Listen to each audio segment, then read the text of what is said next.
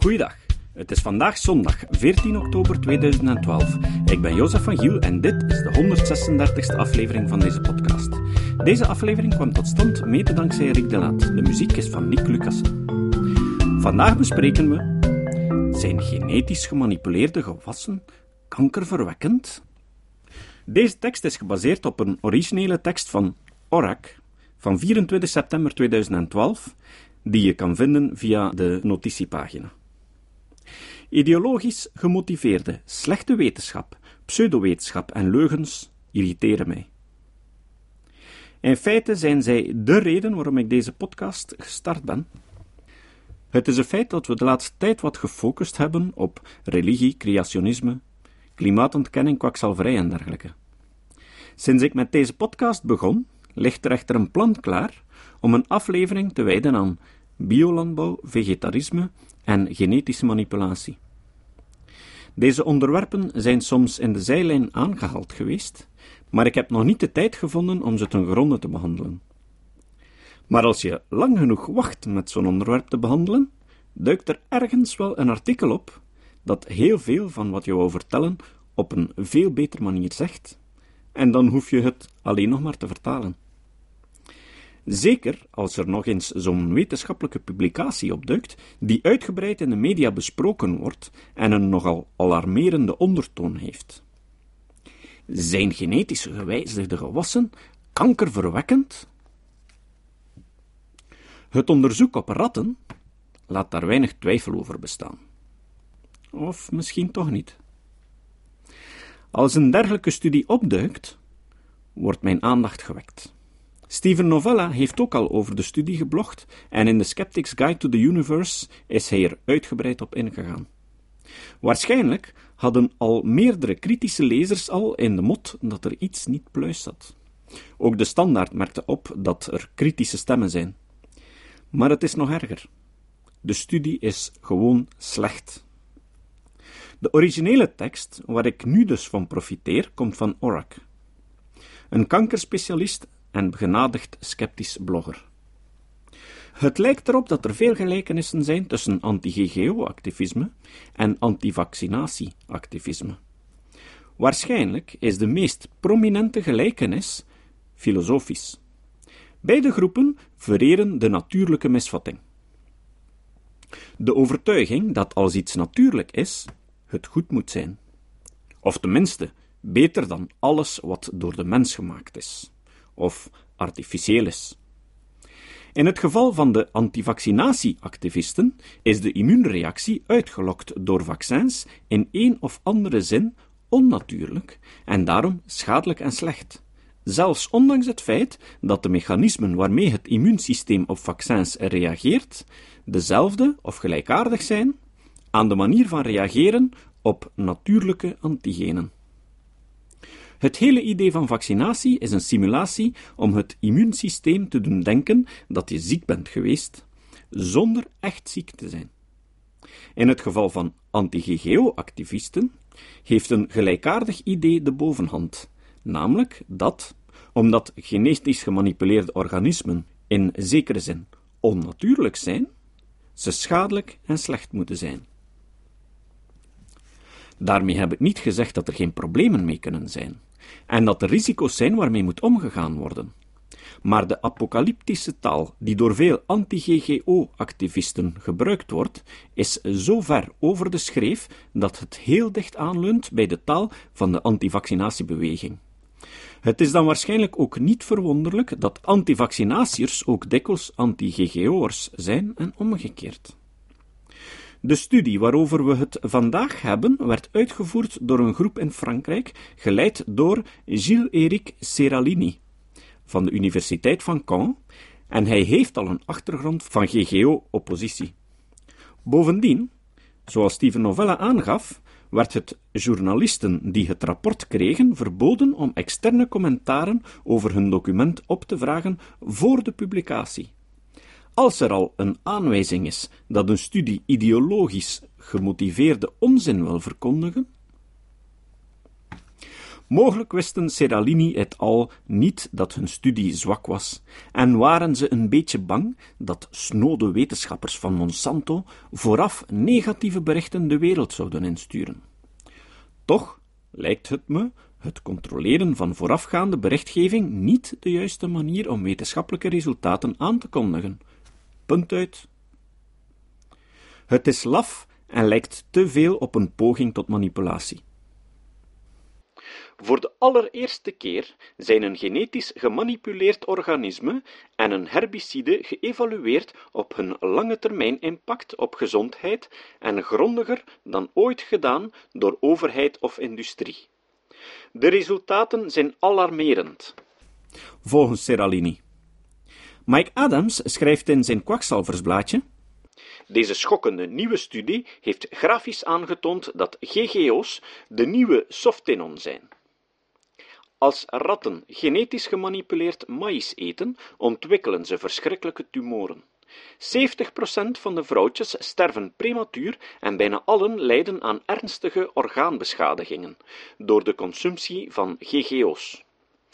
Dat zijn de wetenschappelijke conclusies van de eerste echte lange termijn studie ooit uitgevoerd op GGO-consumptie bij dieren en de resultaten zijn echt schrikbarend. Dit toont aan dat genetische manipulatie voedsel in vergif omzet. Mercola schrijft ondertussen: Het onderzoek werd als zo ontvlambaar aanzien dat het uitgevoerd werd onder strikte geheimhouding. Volgens een artikel in Le Nouvel Observateur gebruikten de onderzoekers versleutelde mails en telefoongesprekken werden vermeden. Ze lanceerden zelfs een nepstudie om sabotage te vermijden. Je vraagt je af of ze de nepstudie niet hebben verward met de echte studie, als je de kwaliteit van de finaal gepubliceerde studie bekijkt. Deze studie door Seralini et al. was getiteld Toxiciteit op lange termijn van een Roundup-herbicide en Roundup-tolerante genetisch gemodificeerde maïs.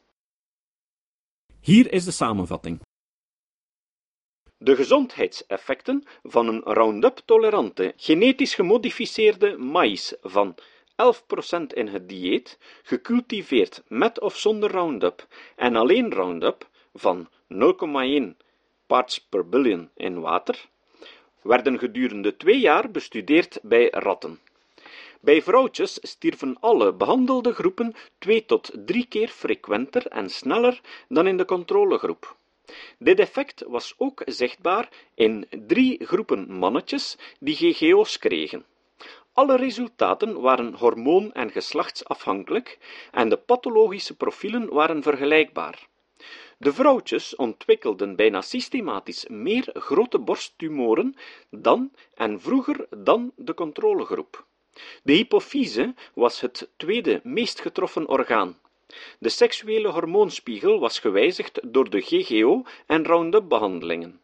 Bij de behandelde mannetjes waren levercongestie en necrose 2,5 tot 5,5 keer hoger.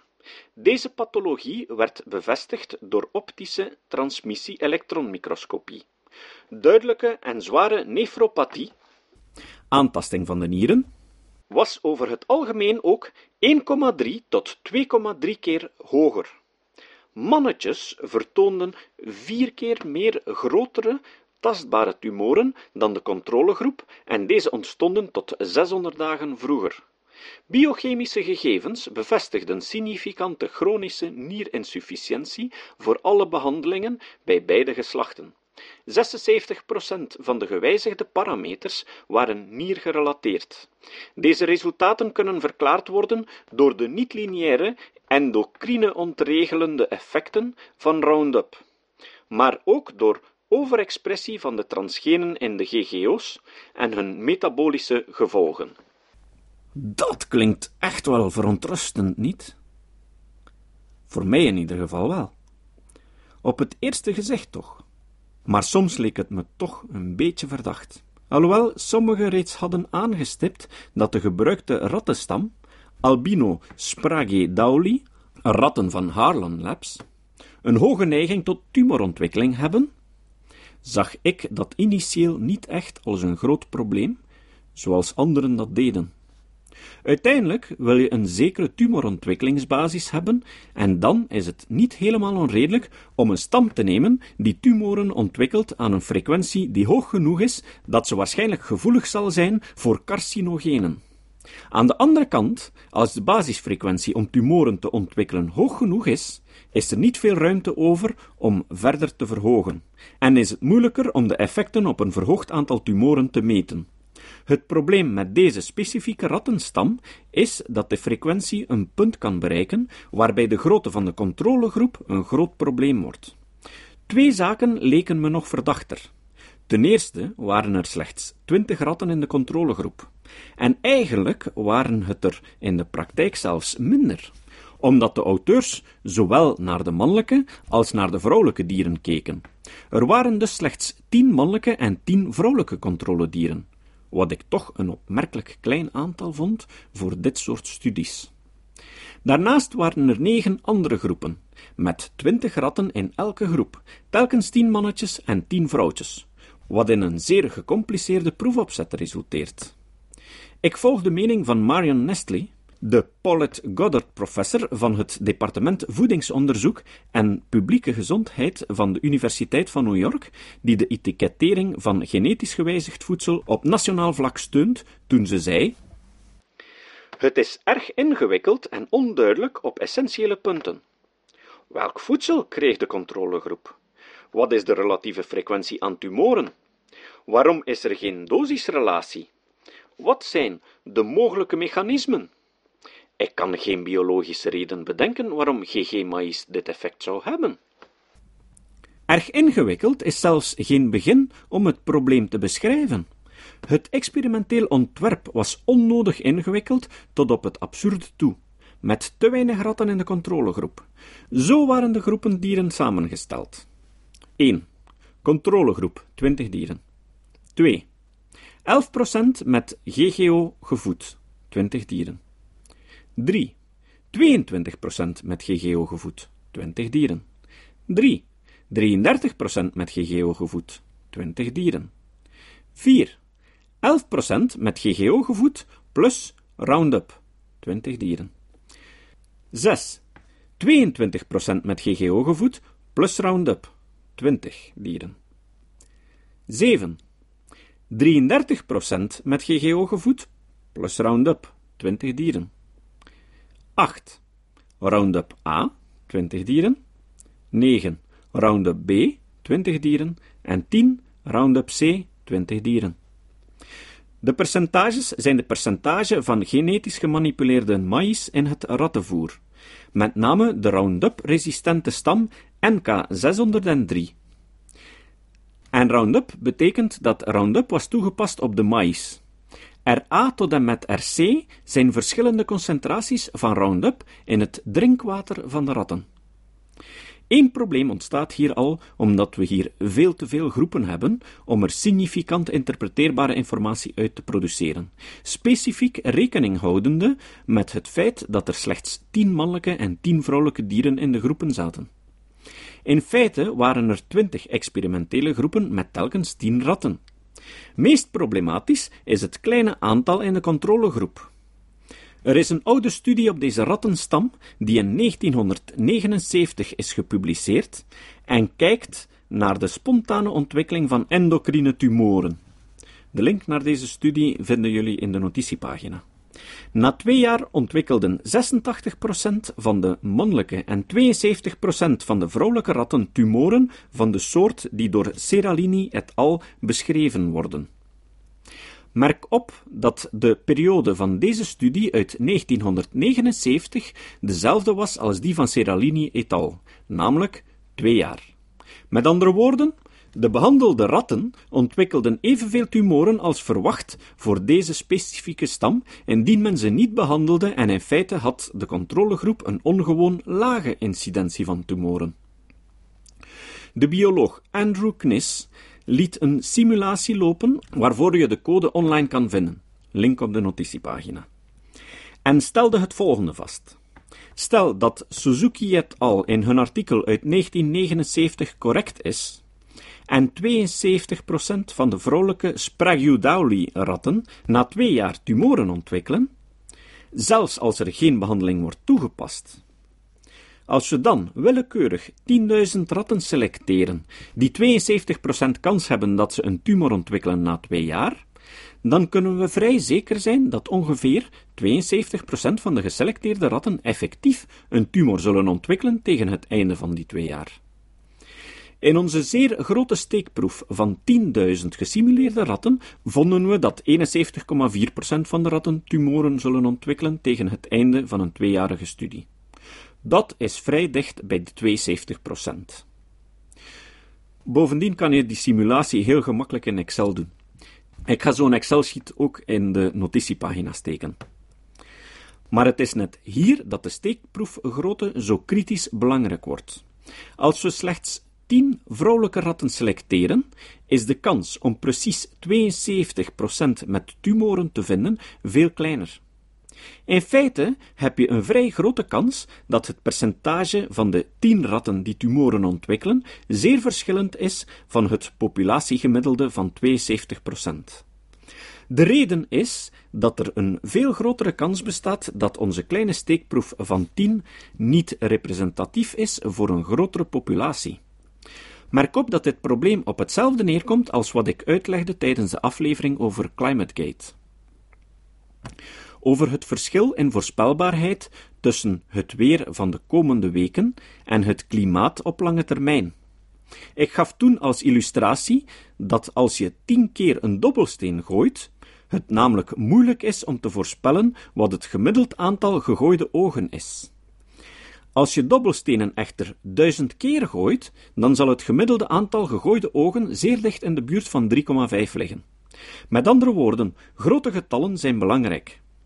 In een groep van 10 muizen met een kans van 72% om een tumor te ontwikkelen na twee jaar, is er een veel grotere kans dat het aantal ratten dat in een controlegroep van 10 tumoren zal ontwikkelen, zal verschillen van 7.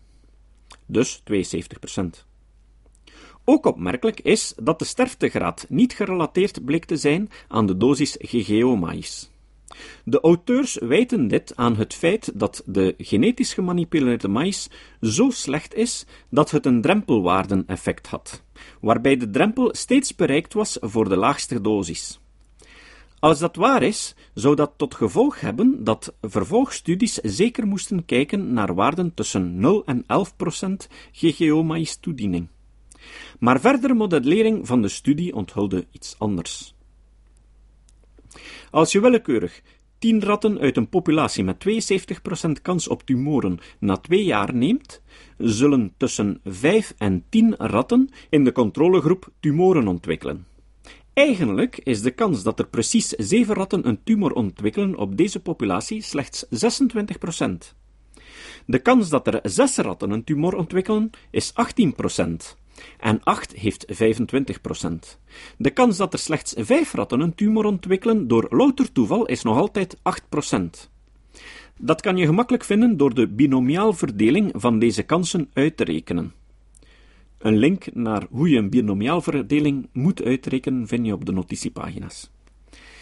Indien ik geen weet had over deze aanleg om tumoren te ontwikkelen in Sprague-Dawley-ratten en ik deze behandelde groepen vergeleek, zou ik geneigd zijn te zeggen dat er inderdaad een verschil is tussen groep 1 en 2. Slechts vijf dieren ontwikkelden tumoren in behandeling 1 en alle tien ontwikkelden tumoren in behandeling 2.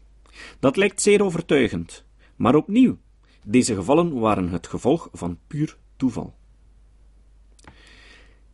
En in werkelijkheid is het zelfs erger dan wat Dr. Knis aantoont. Wat bedoel ik juist? De onderzoekers meten een hoop parameters in elke groep, waarvan sommige op verschillende tijdstippen. Een experiment met zoveel gemeten parameters garandeert bijna meerdere positieve resultaten door puur toeval. Hoe controleerden ze voor dit veelvoud van vergelijkingen? ORAC las de studie ondertussen al meerdere malen en is er nog altijd niet uitgekomen. Een experiment met zoveel groepen en zoveel gemeten parameters produceert gegarandeerd statistisch significante verschillen in een hoop variabelen op basis van puur toeval. In figuur 5 van het artikel vind je 47 verschillende gemeten parameters en in sommige tabellen 13 verschillende parameters, die eigenaardig genoeg als procentuele afwijkingen opgetekend zijn. Met de mortaliteitsgegevens, duidelijk de meest kritische gegevens, is het nog erger gesteld. Er worden geen betrouwbaarheidsintervallen opgegeven en er is geen beschrijving over hoe de mortaliteitsgegevens geanalyseerd zijn, zoals Michael Greyer in zijn blogpost over de slechte statistische analyse, of beter het gebrek eraan, excellent uitlegt. Ik zou hier enkel nog een paar vragen aan willen toevoegen. Ten eerste, Waarom werd er geen statistische toets gemeld om het gekozen aantal dieren in het experiment te verantwoorden? Wat was het statistische onderscheidingsvermogen van dit ontwerp om significante verschillen te ontdekken? Dat zijn basiselementen van een onderzoek. Ten tweede, wie was dan wel de statisticus bij dit onderzoek? Hij zou op staande voet moeten worden ontslagen wegens grove incompetentie. En dan spreken we nog niet over het gebrek aan blindering van de observatoren ten opzichte van de identiteit van de experimentele groepen. En dat is dan nog maar enkelvoudige blindering, wat het absolute minimum is dat acceptabel is voor een dierenexperiment. Dubbele blindering zou nog beter geweest zijn. Er is nog iets verdachts aan de rapportering van de resultaten. Steven Novella stelde dit ook al vast, maar het is nog meer alomtegenwoordig dan hij al aangaf. Ik heb eigenlijk nog nooit eerder in een wetenschappelijk artikel een zin gezien zoals de volgende. Alle gegevens kunnen niet in het rapport getoond worden en de meest relevante worden hier beschreven. Tot ik dit artikel te zien kreeg. Steven vroeg zich af of de auteurs de resultaten aan het kersenplukken waren. Ik vraag het me nog meer af. Orak merkte namelijk op dat de Roundup en de GG-maïs blijkbaar dezelfde schadelijke effecten hadden. En dan zijn er die grafieken. Figuur 1 in het artikel is zo verwarrend. Het bestaat uit zes grafieken. Drie grafieken voor mannetjes en drie voor vrouwtjes. Elke grafiek bestaat uit vier curven voor verschillende percentages van GG-maïs in het rattenvoedsel. Maar niet alleen dat. Elke grafiek had een gearceerd gebied dat de gemiddelde levensduur representeerde. Daarboven had elke grafiek een inzetgrafiek die de doodsoorzaak voorstelde voor ratten die stierven in de periode van het gearceerde gebied. Dat is dus een totaal van twaalf verschillende grafieken, waarbij het verschrikkelijk moeilijk is om de experimentele groepen met elkaar te vergelijken. Het is alsof de auteurs het probeerden moeilijk te maken om de resultaten te interpreteren maar rekening houdende met het feit dat dit een studie van twintig verschillende groepen was, twee controle- en achttien behandelingsgroepen, zijn de resultaten zo oninterpreteerbaar dat ze op het punt gekomen zijn van volledige betekenisloosheid. Bovendien nam Emily Willingham de moeite, heel wat moeite denk ik, door de data op een meer gestandardiseerde methode opnieuw op een grafiek te zetten die de interpretatie veel gemakkelijker maakt. En raad eens. De verschillen verdwijnen bijna volledig. Bovendien denkt ze dat de verschillen te wijten zijn aan bisphenol A, BPA, een plastic weekmaker dat lijkt op oestrogeen en kankerverwekkend kan zijn. Dat uit de plastic kooien lekt. Misschien maar deze uitleg is niet eens nodig om de hele studie in de prullenmand te gooien. Ten slotte is er de vraag of de controlegroepen aan de GG-maïs blootgesteld werden. Blogger Tim Worstel ging na of er GG-maïs in normaal verkocht rattenvoer voor laboratoriumratten zit. Hij contacteerde Harlan, het bedrijf dat de ratten voor deze studie leverde, en deze meldde dat ze geen GGO-materiaal in het voer uitsluiten. Bovendien merkte hij op dat indien de conclusies van de studie accuraat zijn, we een massief verschil in tumoren zouden moeten zien in deze ratten in de Verenigde Staten ten opzichte van Europa, omwille van het verschil in gebruik van GGO's in beide continenten. Hij heeft een punt. Maar met een rattenstam met zo'n grote tumorincidentie zal het moeilijk zijn om significante verschillen te detecteren. Aan de andere kant houdt zijn argument steek dat ook de controlegroep GG maïs kreeg. Er is in ieder geval niets in het artikel dat aantoont dat het voedsel van de controlegroep gecontroleerd vrij van GGO was. Deze studie is gewoon zo slecht als een studie maar kan zijn. De uitgevers van Food and Chemical Toxicology, het tijdschrift waarin de studie verscheen, moesten beschaamd zijn. Zoals zo treffend gezegd in The New Scientist. Het zou kunnen dat de GG-maïs en het herbicide helemaal geen meetbaar effect hadden en dat de reden is waarom het verschil in dosis niets uitmaakte. Ze tonen gewoon aan dat oude ratten tumoren krijgen en sterven. Meer kan je er niet uit besluiten. Volgens Mark Tester van de Universiteit van Adelaide, Australië. Dit is inderdaad het enige dat kan gezegd worden over de studie. Het is ook opmerkelijk om te zien hoeveel foto's ratten met hun lelijke tumoren de auteurs in hun artikel plaatsten. Maar geen foto's van controleratten, foto's die gretig overgenomen worden door andere charlatans. Waarom moeten we ons dat aantrekken? Zoals gezegd heb ik de hekel aan ideologisch gemotiveerde pseudowetenschap en slechte wetenschap. We moeten ons verzetten tegen charlatans die blijven zwaaien met slechte onderzoeken die reeds lang achterhaald zijn, zoals het vaccinatieonderzoek van Andrew Wakefield. Dit is slechte wetenschap met belangrijke gevolgen. De studie van Seralini heeft de Franse overheid al aangezet om verder te bouwen op de resultaten van deze studie, wat tot een stopzetting van het gebruik van deze maïsstam in Europa zou kunnen leiden. Ik wil Monsanto en hun soms discutabele politiek niet verdedigen. Maar slechte studies als deze geven de indruk dat veel van de wetenschap achter anti-GGO-activisme gewoon geen steek houdt en het gemak waarmee zulke onzinnige resultaten geaccepteerd worden, is deprimerend. Serieus, Zelfs de slechtst gevoerde studie van farmabedrijven en Monsanto kunnen niet tippen aan deze tendentieuze incompetente studie. Er zijn waarschijnlijk wel valabele redenen om voorzichtig te zijn in de proliferatie van GGO-gebaseerd voedsel, zoals de bekommernis om de controle die grote multinationale ondernemingen zoals Monsanto kunnen uitoefenen op de voedselvoorziening. Maar studies als deze kunnen daar geen enkele bijdrage in leveren. Integendeel, Misschien was ik daarom niet zo verrast toen iemand opmerkte dat een van de auteurs in de studie ook een homeopaat en acupuncturist is. Uiteindelijk zijn zij toch wel de professionals in de manipulatie van data, niet?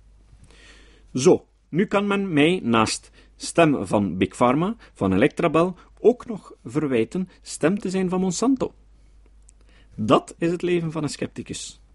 Je bent te naïef omdat je de praatjes gelooft van de farma-industrie, van de chemiereuzen, Electrabel en de klimaatlobby.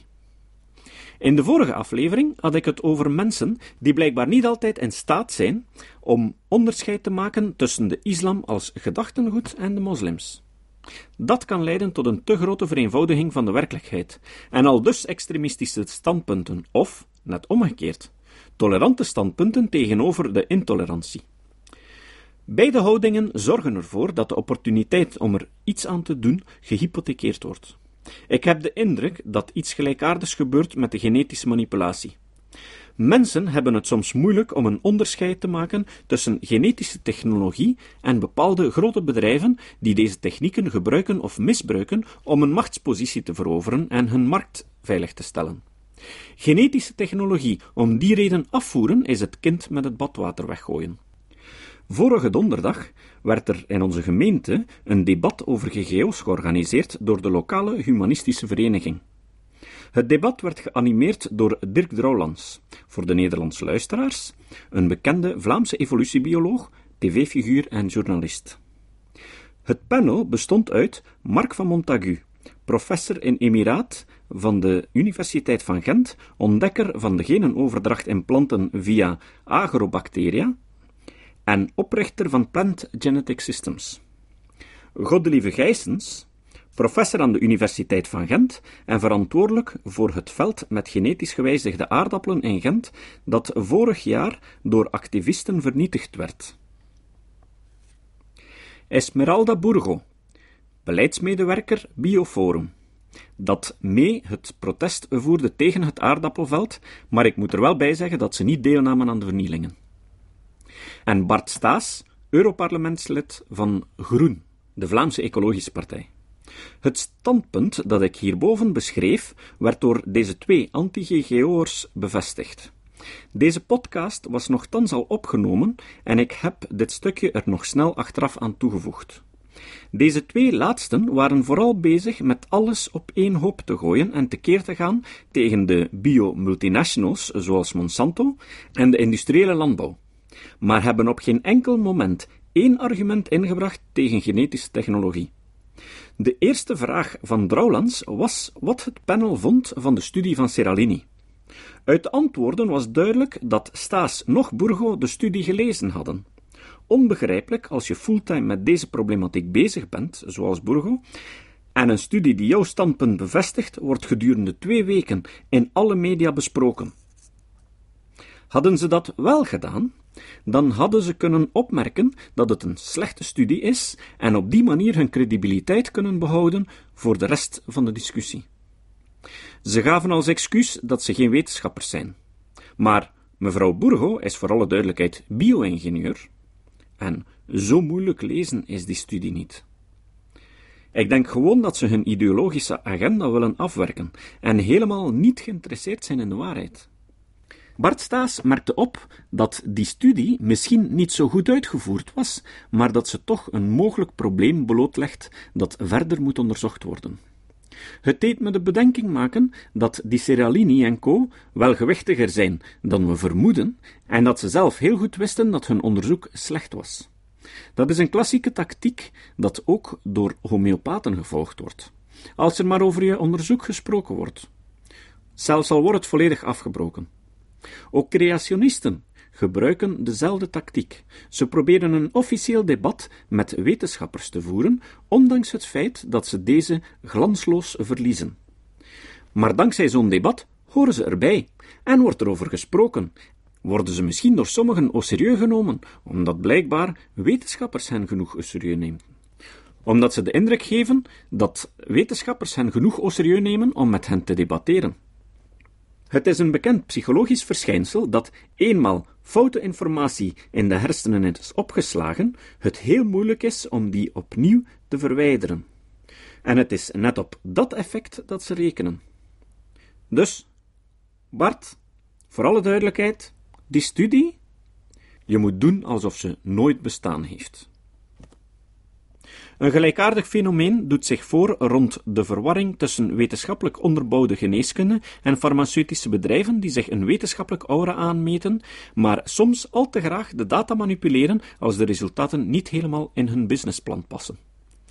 Omwille van die reden voor zogenaamde alternatieve geneeskunde kiezen, komt erop neer dat men op het verkeerde doel schiet.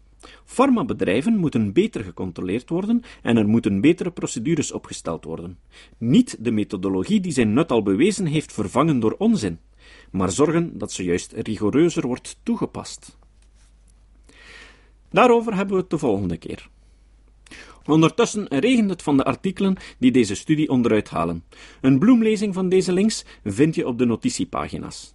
Onder andere uit de Telegraaf, Kennislink, de morgen en ga zo maar verder. Het citaat. Het citaat van vandaag komt van Frank Kjoffi. Frank Kjoffi was een filosoof die les gaf in onder andere Essex en Singapore. Hij heeft belangrijke kritiek geleverd op de theorieën van Freud. Kjoffi zei: Een succesvolle pseudowetenschap is een grote intellectuele prestatie. De studie ervan is even leerzaam en de moeite waard als die van een echte wetenschap. Tot de volgende keer. Dit was de podcast Kritisch Denken. Vergeet niet om alles kritisch te behandelen, ook deze podcast. Voor verdere informatie over deze podcast, links en voor de tekst, surf naar www.kritischdenken.info. Als je deze podcast belangrijk vindt, kun je me steunen door anderen warm te maken ook eens te luisteren. Stuur een e-mail naar vrienden met een link naar de website en plaats de link in de handtekening van je e-mails. Tevens kun je op iTunes deze podcast een beoordeling geven of een recensie schrijven. Of je kan op je eigen website of blog een link naar kritisch denken plaatsen.